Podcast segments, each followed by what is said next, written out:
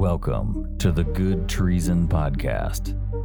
On this episode, we talk about Robin's first night out and first kill. And we spend some time on the psychology of it all. This is Scott Meyer for Springline Media, and this two part episode of Good Treason First Night, First Kill.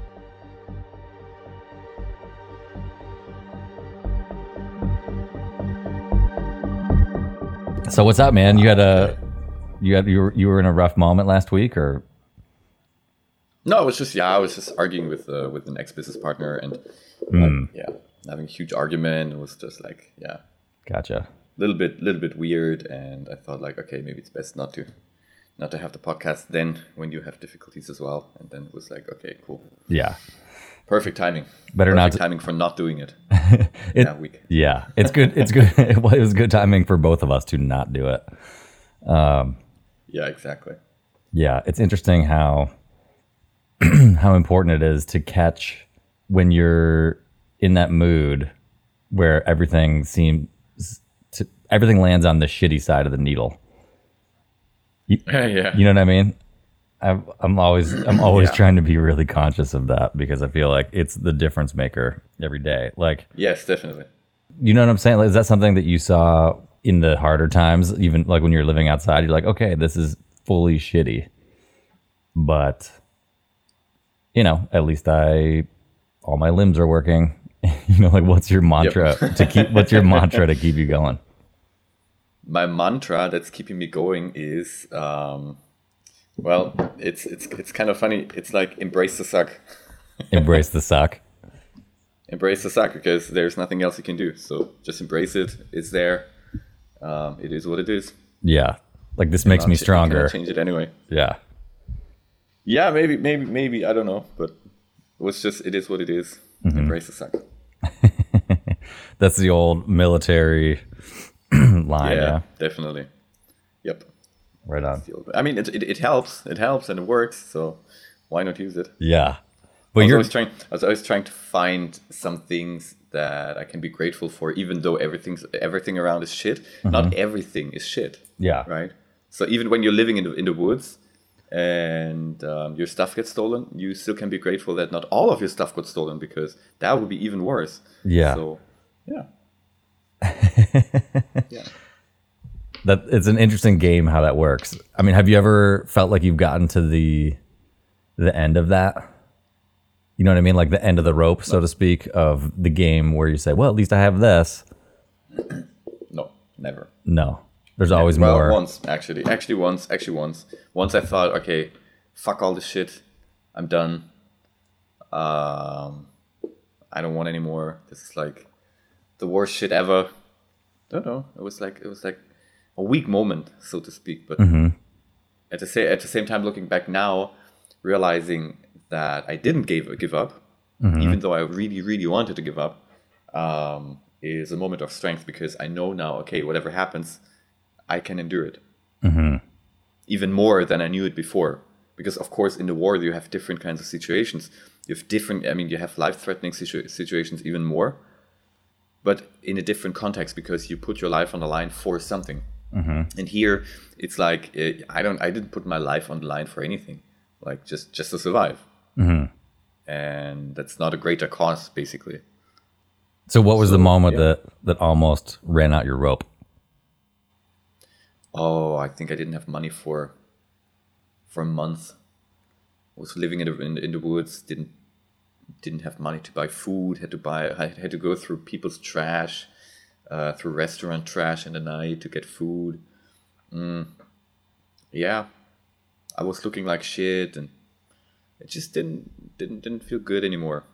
Yeah, and I was like, well, what what what more is there? Why why am I actually doing this? I started to ask myself the wrong questions. I started to ask myself, why am I still doing this? Uh, in, in in a very bad in a very bad bad kind of voice in my head, and it was like, well, I don't know why. there was no answer, yeah, and that was a moment when I thought, okay, nobody's giving a shit anyway, so yeah. Since nobody else is giving a shit, why should I give a shit now? Hmm. And yeah, that was a, that was a pretty rough moment, but yeah, that harsh self-talk is Yes, yes. the hardest thing to overcome. issue. Yes, exactly. And that took me a few days, a few weeks, I think, even to actually to actually realize, like, dude, you have all the tools you need. you are the one usually teaching others how to do this, how to have positive self-talk and stuff. So get your shit together. you need you need to be the guy who's strong. You you need to be the role model. So mm-hmm. get your shit together, and let's let's let's start a new life somehow. And it was hard. It was hard. I had to do lots of let's call it exercises where I put myself back together again, mm-hmm. And like change the negative self talk to some. And yeah, that was pretty big. I mean, it was so interesting because, you know, listening back to like the recordings that we did at that time. Yeah, And you're like, yeah, you know, it's pretty rough, but like your your external voice is still like, I'm maintaining. Yes. Yeah. you know, like Yes, that's part of the whole. That's part of the whole thing. Acting as if you mm-hmm. know when you this is this is something comes from neuroscience. It's like when you act as if something were true, your whole neurology is is basically um, aligning with that. So if you if you act like you're feeling great, uh, you're gonna start to feel good. I mean, your situation is not gonna change necessarily, but you at least don't feel like shit all the time. yeah. Uh, it's it's the same when you're depressed and you, you stand in front of a mirror and you smile for like for like five minutes and look at yourself smiling. You're gonna start to feel better no matter what because your body and your mind has a have a connection. So Yeah. that, uh, It's like that. Uh, there was a really, really um, popular TED talk that went around where this woman talked about standing in power positions and just putting your body Yes. in the position of power helps change your Yes. whole mindset, starting with the physiological. physiology. Yeah. exactly. Yeah, physiology definitely impacts the mind, the mindset, the way you think, the way you feel, definitely, and the other way around as well. Yeah. I mean, I think that's where like yoga and stuff like that comes is you it puts your body in poses. I mean, people come out of yoga and they're like, dude, I feel high. like like like they've just taken some, you know, positive uh, medication and they're like, wow, life just seems so much more doable now after Yeah, right. stretching the body into poses that, you know, were designed over a long time. I'm a believer in yoga. I mean, I Yeah, same here. Same here. Definitely, I like it. Um, it's, it's it's pretty good, and the same goes for breathing exercises. I mean, yoga has has tons of breathing exercises, Yeah. and it's all connected. The way you breathe, the way you, t- you the way you talk, uh, outside and inside. Um, Yeah. definitely. So there's uh, there's lots of things to improve, and I. I mean, my background is actually I have a military background, but I also have a psychology a psychology background, and I was in coaching for for a long time actually in coaching and therapy, and I did coaching and therapy with people. Not I was my I was in therapy myself, no. Um, and there it's it's it's the same. You try to get changes in people through those kinds of techniques you have to you have to you have to educate them and have to tell them like look there's a connection between your body and your mind Yeah. and yeah So what's like your routine? So now like you're out of the woods, literally.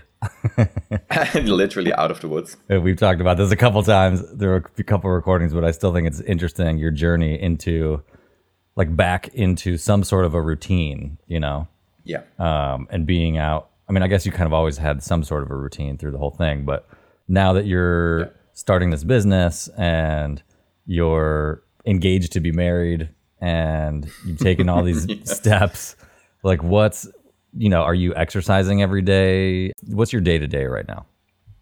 all right so usually i have like some kind of morning routine i think i think basically almost everybody has something like this even though they're not aware of it but i'm pretty aware of my morning routine for now mm-hmm.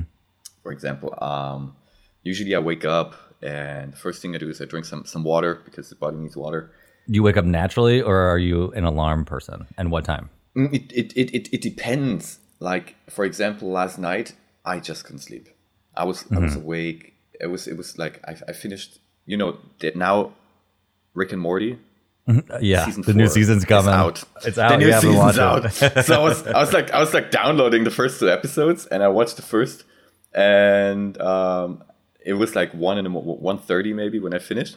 And my girlfriend was asleep already. She she she, she fell asleep uh, during the first episode, which is a major crime, uh, and I'm gonna have to punish her for that definitely. But so she was asleep and I was still awake, and I thought, nah, I don't want to watch the second one now. What am I gonna do? So I started working, and I was working until five in the morning, and just just just collecting stuff, just uh, writing stuff down, and yeah. So five in the morning, obviously, you cannot really have a great sleep anymore. So I slept until until two p.m. basically um, to have some kind of, of sleep, right? And I just couldn't sleep before. I tried, it didn't work, and I was just in work mode. And this happens quite a lot actually in the night that I go to. I get creative when it becomes like 11 p.m. Yeah, I have that same thing. Mm-hmm.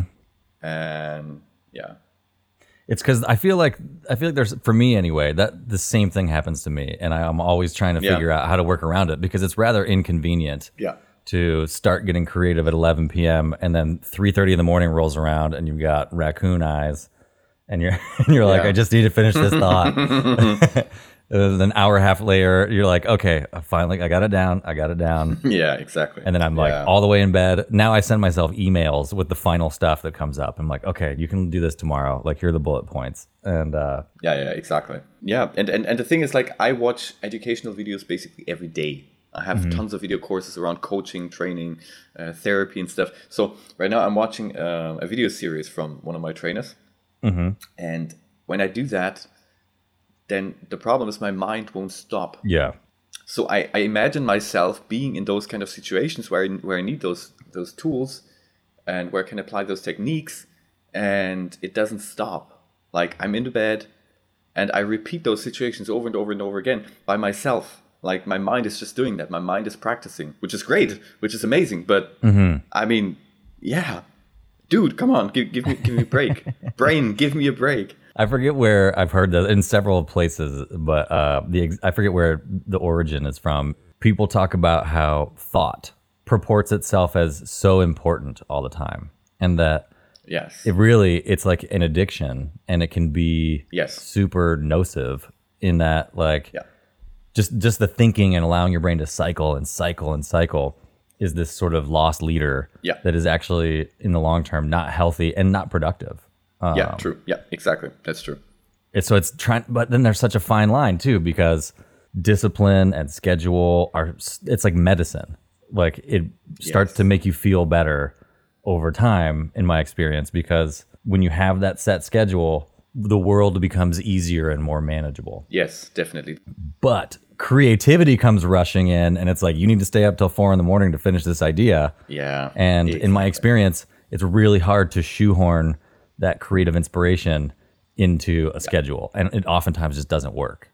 And so then it's like Exactly. this this balance of recovery from the creative, you know, uh, the whatever creative chaos cycle. the creative binge to like the Yes. to the schedule thing, and it's this ping pong Yeah. back and forth, and it's easy to lose sort of the strand on either side. Like, how do you deal?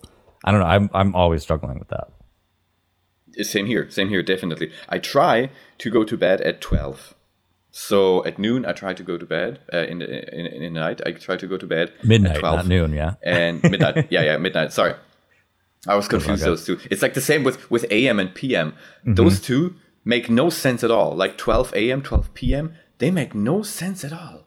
Like who the hell invented this, What you don't think an antemeridium and post meridian? dude? Like this this confuses the hell out of me. 12 12 PM is noon and 12 AM is midnight. Yeah. But what the hell? yeah. Like like it makes no sense. But okay, so anyways, usually I try to go to sleep by midnight. Mm-hmm. right? So I can wake up at eight. I had eight hours of sleep. I like sleep. Uh, I think having seven to eight hours of sleep is pretty healthy and pretty important. So I'm not like Tony Robbins sleeping three hours a night. Um, I like my sleep, and I think a lot of people, uh, a lot of successful people agree with that. That sleep is pretty important. Oh yeah. And so I try to wake up at eight, and then I just go through my through my morning routine, like writing down the goals for the day, reviewing my my my, my goal for the next year, basically, and for the next ten days, and yeah, then just see what I have to do to to, to reach the goal in the next ten days, which is going to lead me to the goal in the next uh, in the next year. Interesting. So you're always keeping a goal. Yes. Like, how do you set your goal and where do you keep it so that you're constantly focused on it? I have it in a PDF. I have a pretty nice uh, PDF planner for exactly that for goal planning, and yeah, it's pretty nice. Um, you have ten day sprints where you can like um, yeah you can basically put down a goal, a mini goal that is in the end going to bring you to the goal that you have in 100 days or in 300 days or whatever, right? And it's pretty nice that way because you have like these little sprints where you don't have to chase the whole goal because that's huge. But Yeah. you have like these these 10 day sprints. For example, okay, in the next 10 days I'm going to finish two articles and I'm going to get two new clients. And then I have to see, okay, what do I have to do in order to achieve that? How do I have to structure my day? Instead of saying, okay, um, in the end of 2020, I want to have a very successful coaching business with this amount of uh, this amount of clients um, and, and and this amount of income. That's much higher and much harder to achieve because it seems so much bigger in the mind. Yeah. So to find to find steps towards that is much harder than to find steps to the mini goals that are going to lead you up to that point. That's cool. And what happens in a in a ten day sprint if you only get one client or you get no clients? How do you deal with the the failure part of it? Oh, that's fine. I mean, I just figure out why. Yeah. I just look, okay, what happened? Uh, why didn't I achieve it? Is it my is it my in in in in, in, uh, in quotes fault? Is it my was it my responsibility? Did I do everything? And here comes the comes the important part that I think saved my life in numerous days, and that is self compassion. Like to have self compassion is basically to have the same kindness, the same understanding you would have for a good friend, but just for yourself That's interesting.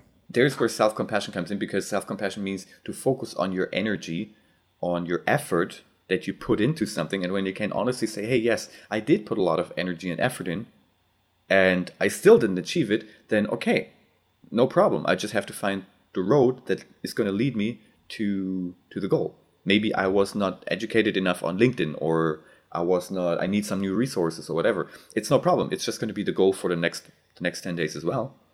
And I will try new things. I will think about okay, what else can I try in order to achieve that? That's cool. That's my that's my strategy. I mean, because I feel like it's too easy. It's so easy to fall into that like self flagellation. Yeah.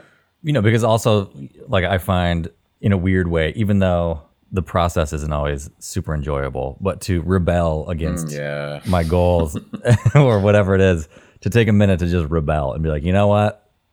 I'm going to break my rules today, but that's Yes. okay. And I'm going to be nice to myself. And then when I wake up, I'm like, it's becomes way more easier to stay in the lines again, you know? Yes, that's true. That's true. That's also part of, of self compassion. Treat Yeah. yourself good. Yeah. And sometimes treat yourself good means take a day off from work, or Yeah. take half a day off from work. Just just relax for a bit, uh, because you earned it. Maybe. That's interesting. No, definitely. Yeah, that's what I. That's that's the point I'm at right now, and I like it. It's great. Uh, it's much better than living in the woods. With uh, well, I had I had a, I had a routine in the woods as well. It was like waking up and, and trying to get food, Yeah. and trying trying to get kind of a shower uh, on a small river with soap that was pretty disgusting uh, that I found somewhere, and yeah, Just like bar soap or what? yeah. oh man. River bar soap sounds pretty gnarly. river bar soap. But hey, it's better than no soap. Exactly, it's better than no soap, and it's better than looking like shit. Because yeah, that's that's something. Even that's something again from from the military. I can't let that go. Like you cannot look like shit. Never. You have to shave. You have to you have to look it. You look good at least, even if you're not in a good place. But you have to look good. Yeah. We're such interesting animals. Yeah, because it's it's again, it it, it, it feeds into your into your neurology. It fits into how you feel. When you when you dress up like a businessman, you're gonna feel more more business. If you dress like a million bucks, you're gonna feel like a million bucks, which means like you will attract more of that. Mm, and we even have a part in the brain that is especially that, is responsible for that, and that part filters your reality. And when you change things, like for example, dress up really nice, um, like uh, like like I said, I have like this business now, and so I invested some money in clothes, in really nice clothes, and I feel much better when I wear those clothes. I mean, obviously, Yeah. wearing a suit, pretty nice compared to wearing shit clothes in the woods, or wearing wearing wearing a shitty uniform uh, versus wearing a nice made uniform. Like when you take care about your uniform, that reflects on the inside, Yeah. It's such simple stuff too, man. right? It makes you more disciplined. This is the whole reason. Make your bed. It's so simple and yet it's so easy to skip over that stuff and be like, I have to get to the next Yeah. thing. And yeah. Exactly. I find that more and more as I grow that just the simple things that we can do really make a huge difference. Exactly. You know, you know, there was a speech at a university of uh, of, a, of a commander of a Navy SEAL commander, and he started his speech with "Make your bed," and I think he wrote a book about that, and it's pretty famous also. Yeah, that, that video was huge. Yeah. Yeah, exactly. When when the first thing you do in the morning is making your bed, it's not to make your bed; it's to accomplish. You you have accomplished something. The mm-hmm. first task is done. You start your day with something that you already did. Yeah. that you already accomplished. And it's so easy. Everybody can make his bed. Mm-hmm. So, yeah, I, I have that as a rule. I rarely break the rule. And when I break that rule to make my bed first thing in the morning, usually the day ends up to be chaotic. Yeah. And that's, that's quite funny, I think. That's quite interesting. Yeah. It's all mindset building. Yeah. Yeah, exactly. It hmm. all feeds into into the, into your mindset, and in the end, yeah. Okay. Transitioning back to where we left off last week. Yes. I think really where we left off was the first time. So you had gone through the German military. You had this. You were doing um, psychological consulting, which is something that you're picking back up right now. You Yep. um, also had this uh, CQB close quarters combat training Yeah. business with a couple buddies, and Yep. then you decide to go to Syria to fight with the YPG. You get there, and having gone through the military all the time, you've only done training. You've never been in like a front lines or Nope. like a wartime experience. No, never. And yet, after finding the book, I always like to like like break everything down every every time we enter into it. So you get all the way to Syria. We talked about you know you're taking selfies. You're still in the like the mode where you haven't fully, you know what I mean. Like you're still in the like the mindset of a person who has gone through all the training but never gotten to use it, so to speak. Yes, You know what I mean? Exactly. Yeah. So, and then you we talked about like how some of the organizational stuff in the YPG they were trying to keep foreigners off the front lines, uh, Yes. unless they really really wanted it, and you wanted it. So you would go to them and say, "Hey, man, why am I sitting around still? Like, let's let's get this moving." Let, let, let's do shit. Yeah, let's do shit. Yeah. And my team, my team was the same. Like, I'm I'm here for a Yeah, reason. exactly. My team was the same. My my my, my first team was an assault team, and they were amazing guys.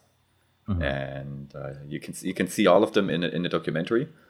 Um, it's called Road to Raqqa. Uh, Mm-hmm. It was made by R, by RT Television, by Russian television, and it's it's it's amazing because there was no, it wasn't planned. Mm-hmm. Like we were sitting around in this compound, and one day we decided to, to visit our buddies, um, four other guys that we were together with in the academy and in the safe house in Iraq. So we went up to them, and they weren't there. But their Kurdish commander told us, "Oh, they're in the women base," and we're like, "What? There's a women base? Okay, cool. let's get, let's get, let's let's let's go there. Let's go there." And there was a female, there was a woman, and she was from, uh, damn, I think Denmark or Sweden. No, she was Swedish. She was from Sweden, and so we started talking, and it was quite it was quite nice. And so there was this this documentary team, uh, a- a man and a woman, and they were nice, and they were making some piece uh, about uh, the female fighter from Sweden, and it was nice. I didn't I didn't go there to be in the media or something.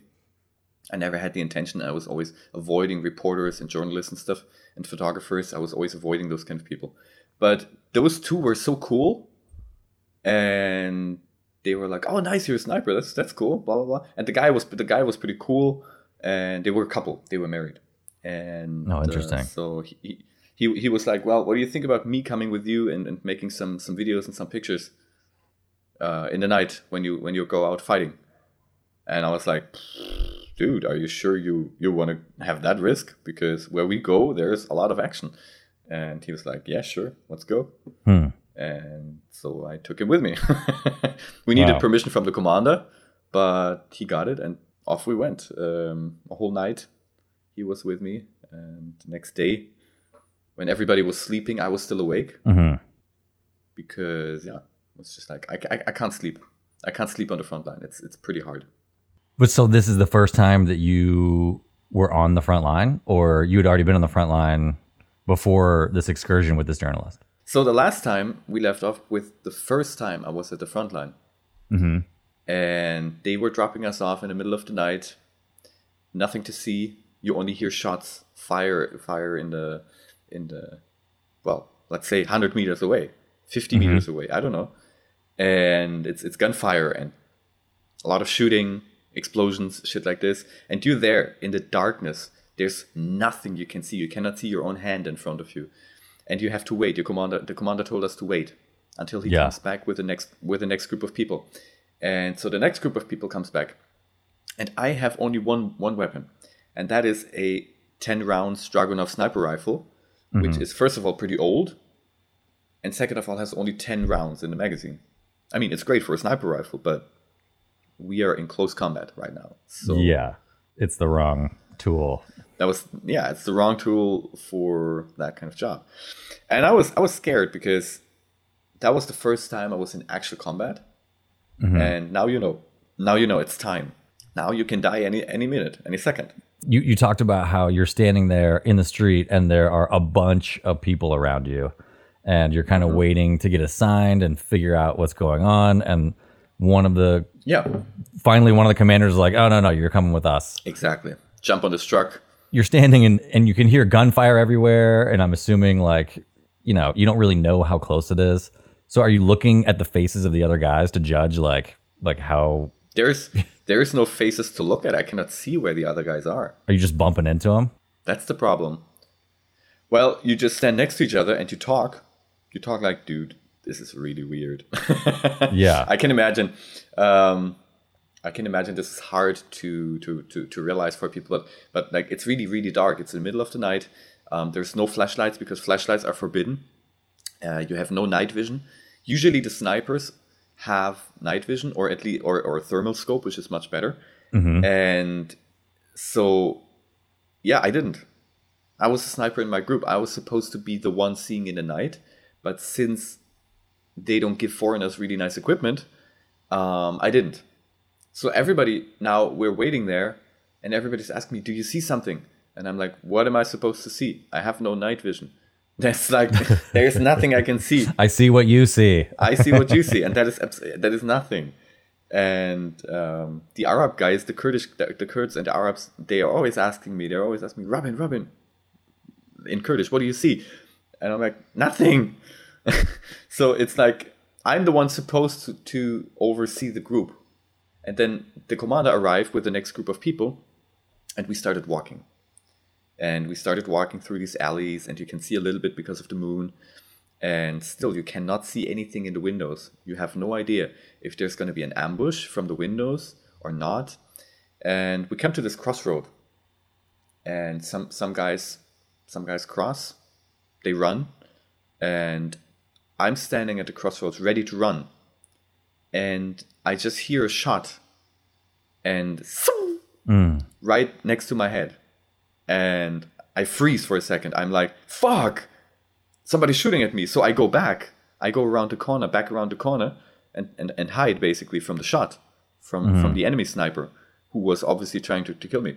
And that was the first time when somebody tried to shoot at me.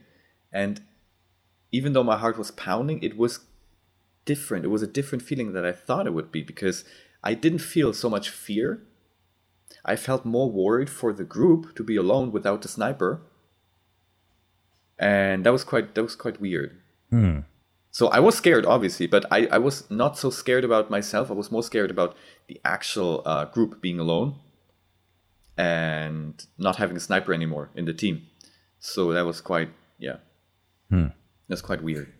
It's an interesting thing because I feel like the couple experiences that I've had being near live fire that could accidentally go in my direction or like you know i've been in, Yeah. in in riots i've had like a molotov cocktail thrown over my head as i was like taking pictures Oh, I like- yeah. and but there's this thing where uh, and maybe it has something to do with holding a camera where Mm-hmm. you kind of take for granted the actual amount of danger that's happening yes. You know what I mean? Like, oh, this person is just doing that, and and there's also a strange order to things that I've noticed. I mean, did you start to feel that way, or like how do you you have to like turn up the right sensitivities? I guess is what I always kind of surmised and experienced a little bit. But can you talk about that? I'm not. I'm not quite sure if I follow you.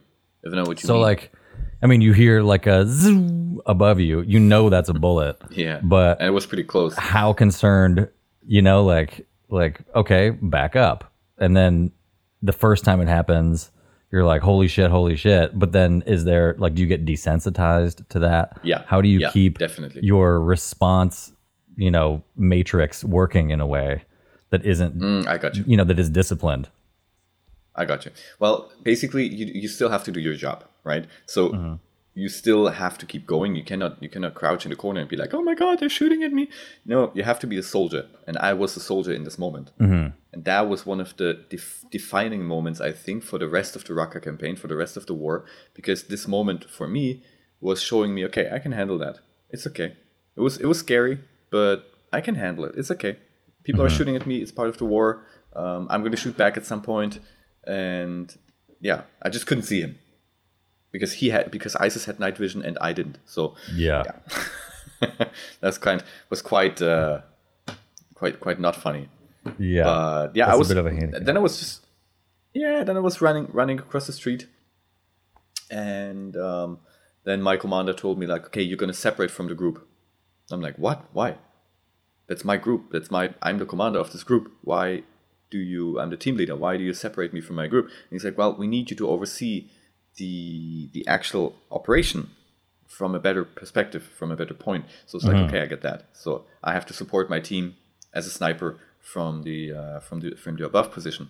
Okay, and so we went in this house, and you could hear the fire, the gunfire, like twenty meters away, just around the corner. And I didn't know if they would enter this building or not. So I stand at the front gate with my rifle while everybody else is going inside. I don't know why I felt this responsibility to be the one waiting for everybody else to be inside before I go inside myself. But it was just, just just training kicking in. It was just training kicking in basically, and um, yeah. Then we're inside, hearing the gunfire just outside the window, hearing RPGs hitting hitting buildings, explosions going off, and we had to wait there for 20 minutes. And everybody seemed so relaxed. Like all the Kurds, all the Arab guys, they seemed so relaxed and so like, oh yeah, everything's cool. Some started to eat. And I was like, what the fuck?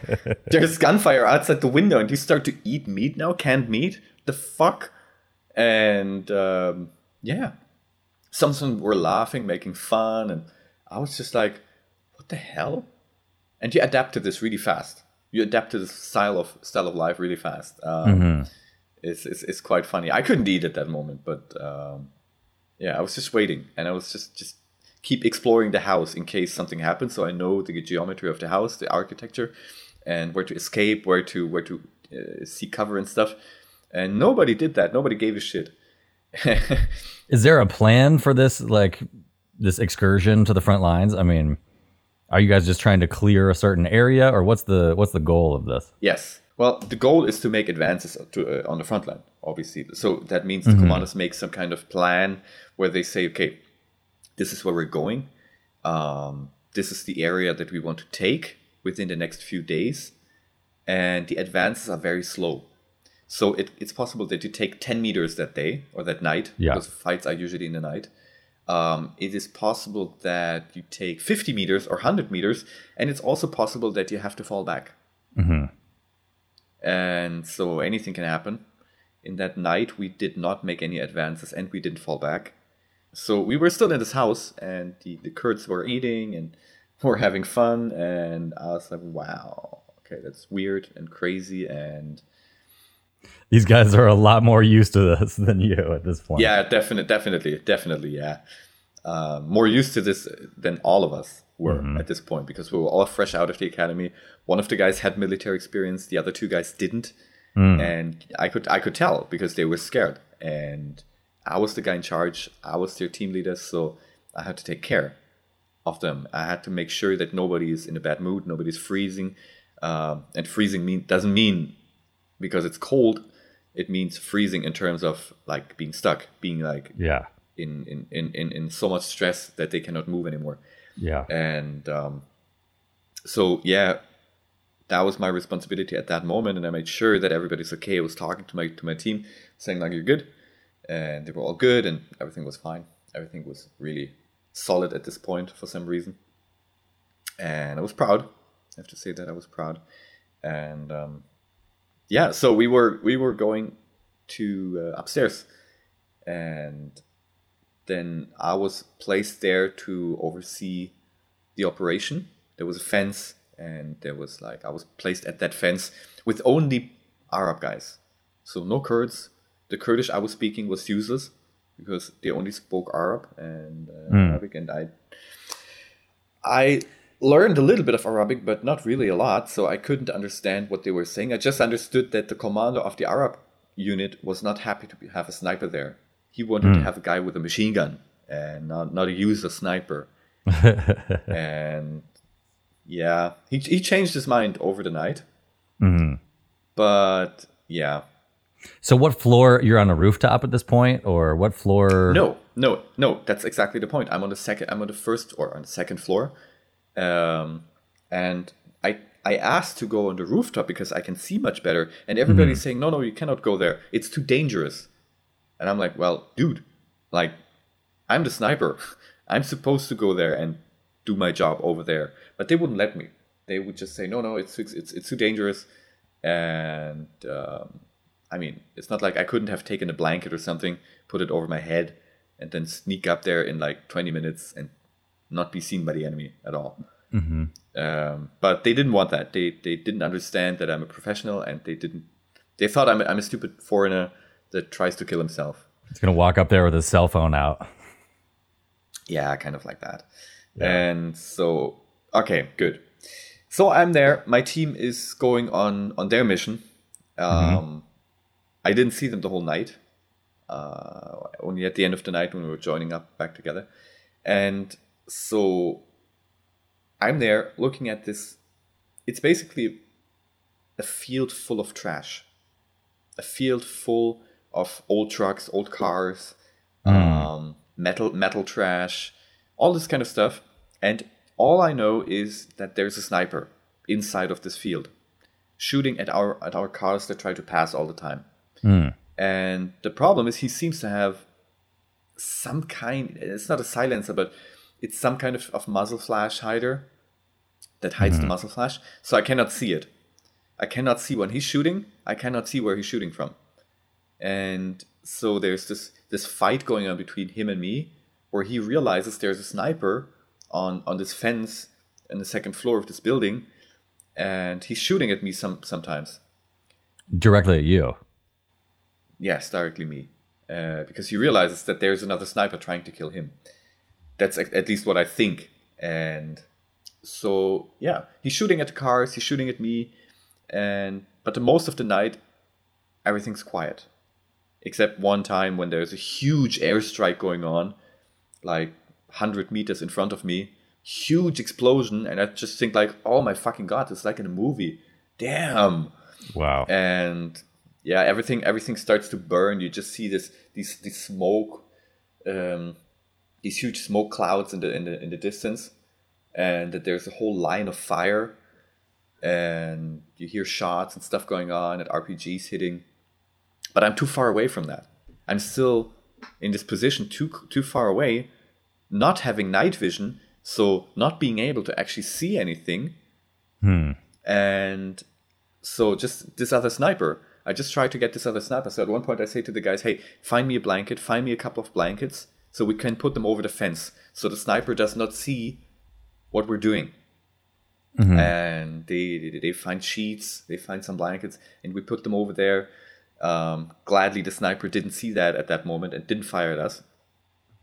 And yeah, so now f- for the first time, I'm actually having cover or concealment at least um, to to not be seen.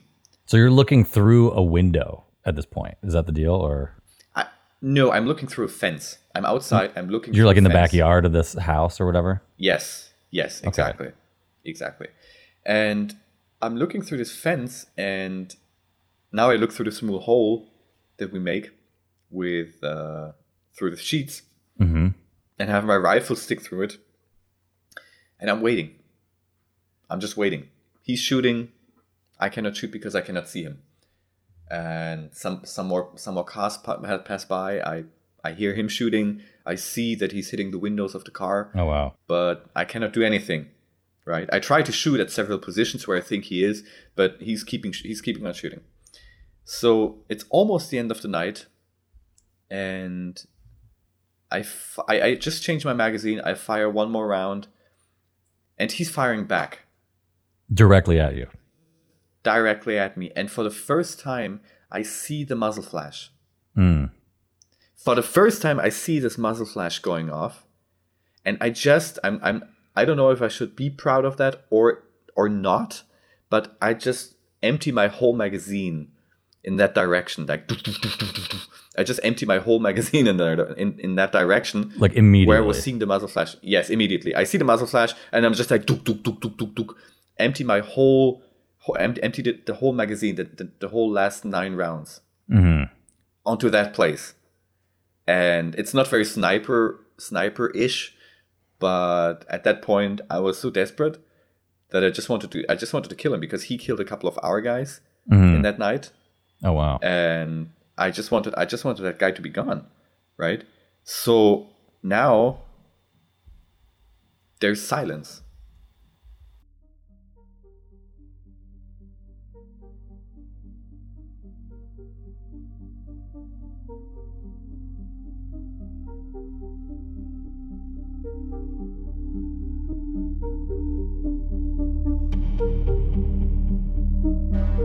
To be continued on the next episode of Good Treason. Thank you for sticking with us. Check us out on goodtreason.com, Facebook, Reddit, and all that good stuff. This is Scott Meyer for Springline Media.